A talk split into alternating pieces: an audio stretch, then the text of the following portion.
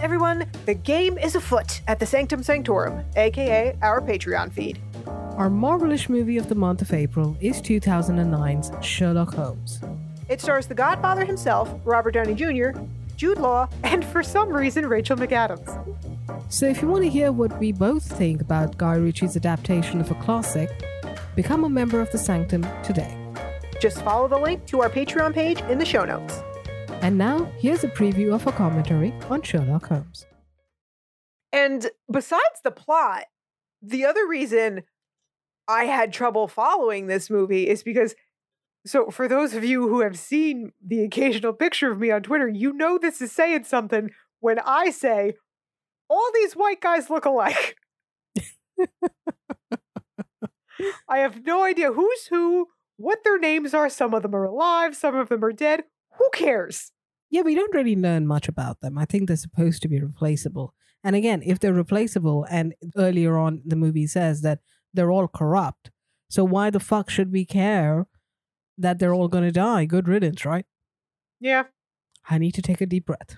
Amy needs to do a, a Carl Winslow three, two, one. One, two, three. what the heck is bothering me? and you guys are probably wondering why the fuck did Carl Winslow just pop into her head?